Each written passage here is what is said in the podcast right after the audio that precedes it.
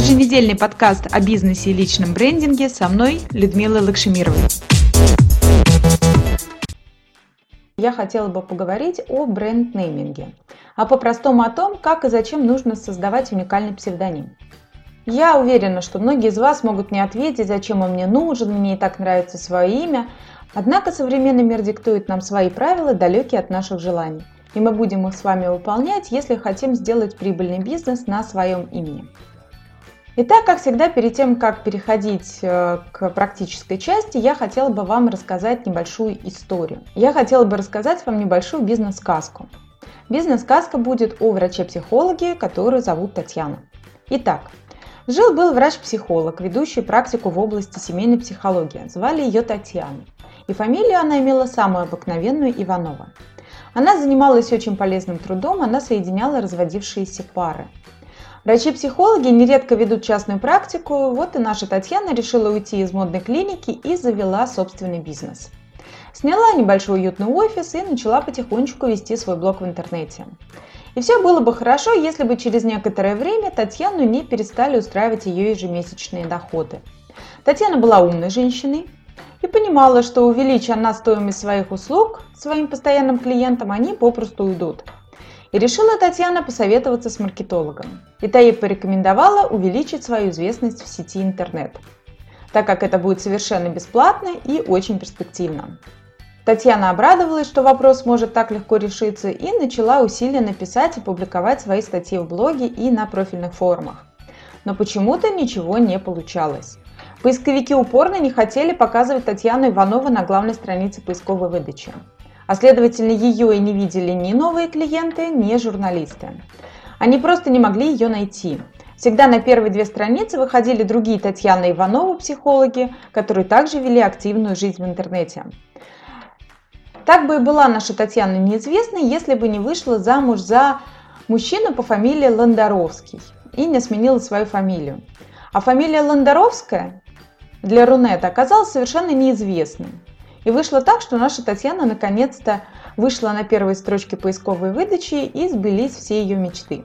Вот такая поучительная история. А теперь перейдем к тому, как создавать себе псевдоним.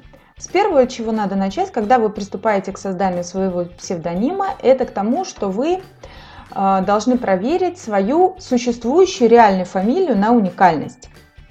То есть вы заходите в поисковик, вводите свою фамилию, а лучше имя с фамилией и проверяете, сколько людей с такой же фамилией выходит в поисковой выдаче. Чем меньше людей вышли с такой же фамилией, тем ваша фамилия считается более уникальна. И если людей не так много, предположим, у вас реально своя собственная уникальная фамилия – то можно и не менять ее, и не искать какие-то другие варианты псевдонимов. Но если выходит больше нескольких страниц, то есть больше там 50-60 вариантов выдач, и есть еще Википедия на страницах, которых присутствуют ваши тески, тут однозначно вам придется выбирать себе другой псевдоним. Откуда брать идеи для псевдонима? На самом деле все очень просто. Вы идете к своему книжному шкафу или залезаете в интернет в электронную библиотеку. А, открываете словарь или любую энциклопедию. Энциклопедия совсем не обязательно должна быть профильная, то есть э, с вашего рынка, на котором вы ведете свою бизнес-деятельность. Это может быть все что угодно. Выбираете там понравившееся слово. Оно реально должно вам понравиться. И добавляете окончание – а, понятное для вашей целевой аудитории, для той национальности, которой и для которой вы работаете. И вуаля, у вас, собственно говоря, и есть псевдоним. Но, конечно, все не так просто, надо еще соблюдать некоторые правила, о которых мы сейчас будем с вами говорить. Нам с вами надо создать не просто какой-то псевдоним, нам надо с вами создать уникальный, вирусный, запоминающийся псевдоним, для того, чтобы ваш персональный бренд в дальнейшем а, занял определенный весомый вес как в Рунете, так и на вашем профессиональном рынке.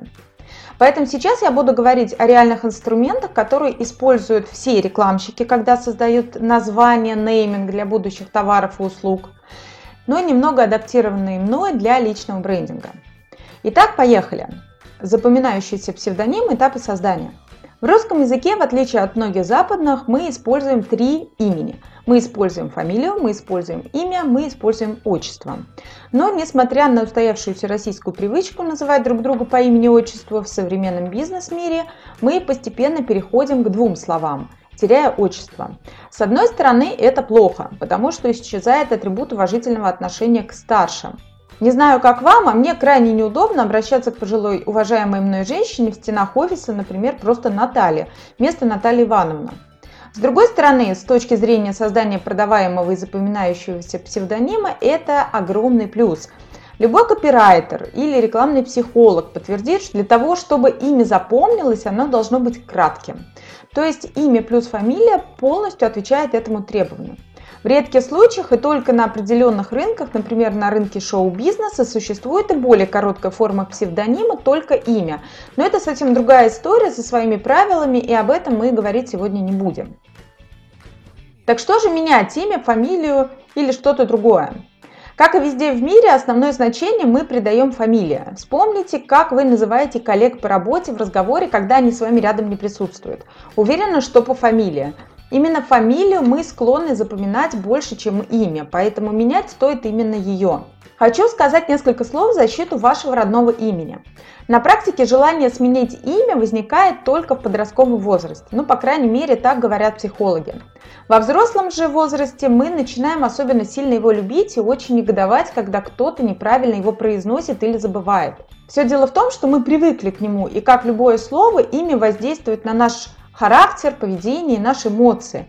Поэтому есть опасность, что когда вы измените имя, вы изменитесь и сами. А вот в какую сторону вы изменитесь и насколько вам и окружающим это понравится, это еще очень большой вопрос.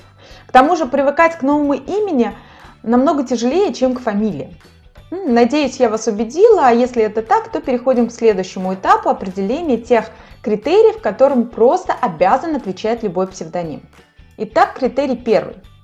Псевдоним должен увеличивать ассоциативный ряд у ваших клиентов. Это должна быть ассоциация либо с деятельностью, либо с вашим характером, либо с вашим внешним видом и так далее.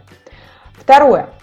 Псевдоним должен быть говорящим и запоминающимся, как при произношении, так и при чтении, как на глаз, так и на слух. И третье, псевдоним должен быть не чужд вашей выбранной целевой аудитории.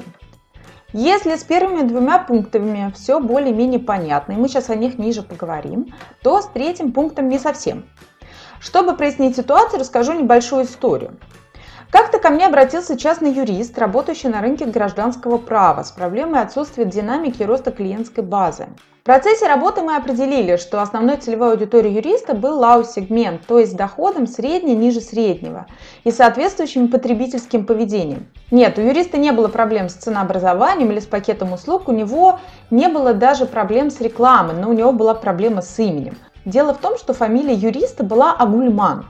И в сознании его клиентов, когда они слышали фамилию, а, всплывали ассоциации с хитростью, обманом, когда мы до этого докопались, нашим решением было сменить фамилию на псевдоним с русским окончанием «ов».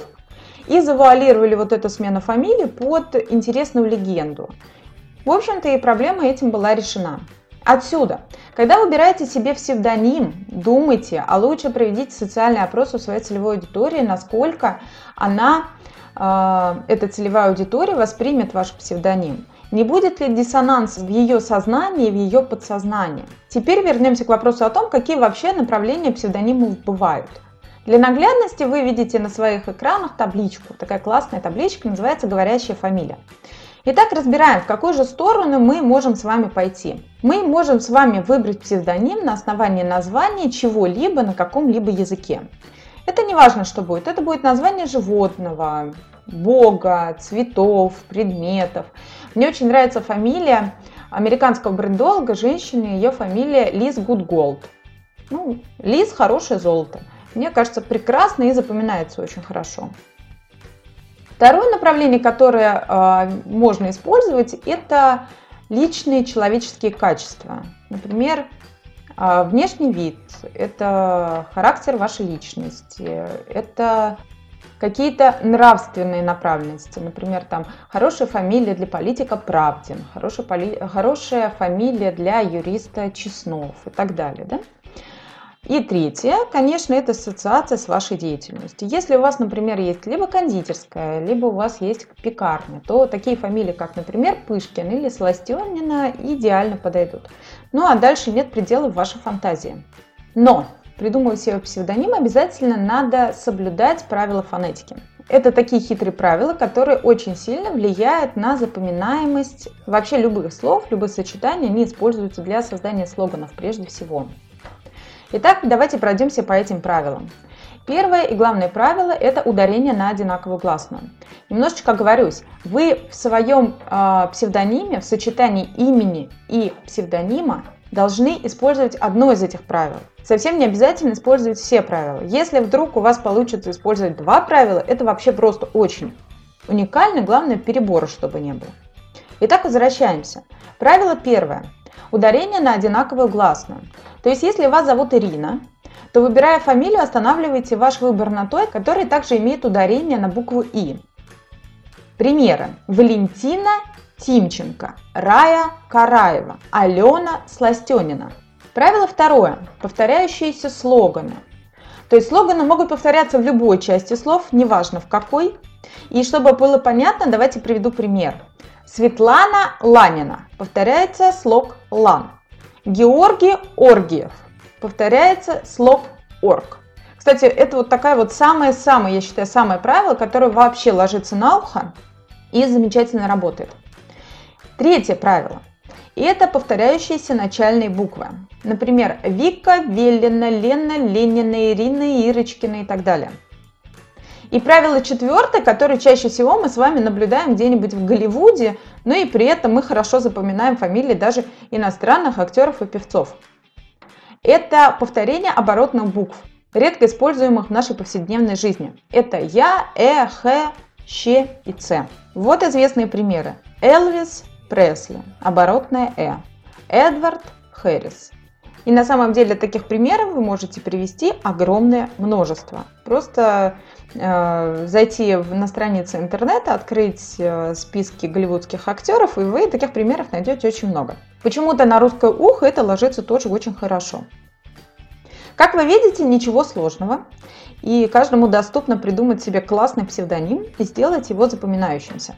Если у вас возникнут вопросы о том, как безболезненно поменять фамилию на псевдоним, если тем более вы уже работаете на этом рынке, как правильно придумать легенду, обращайтесь, я вам всегда помогу, пишите в личку через сайт. Я всегда открыта для каких-то ваших новых проектов.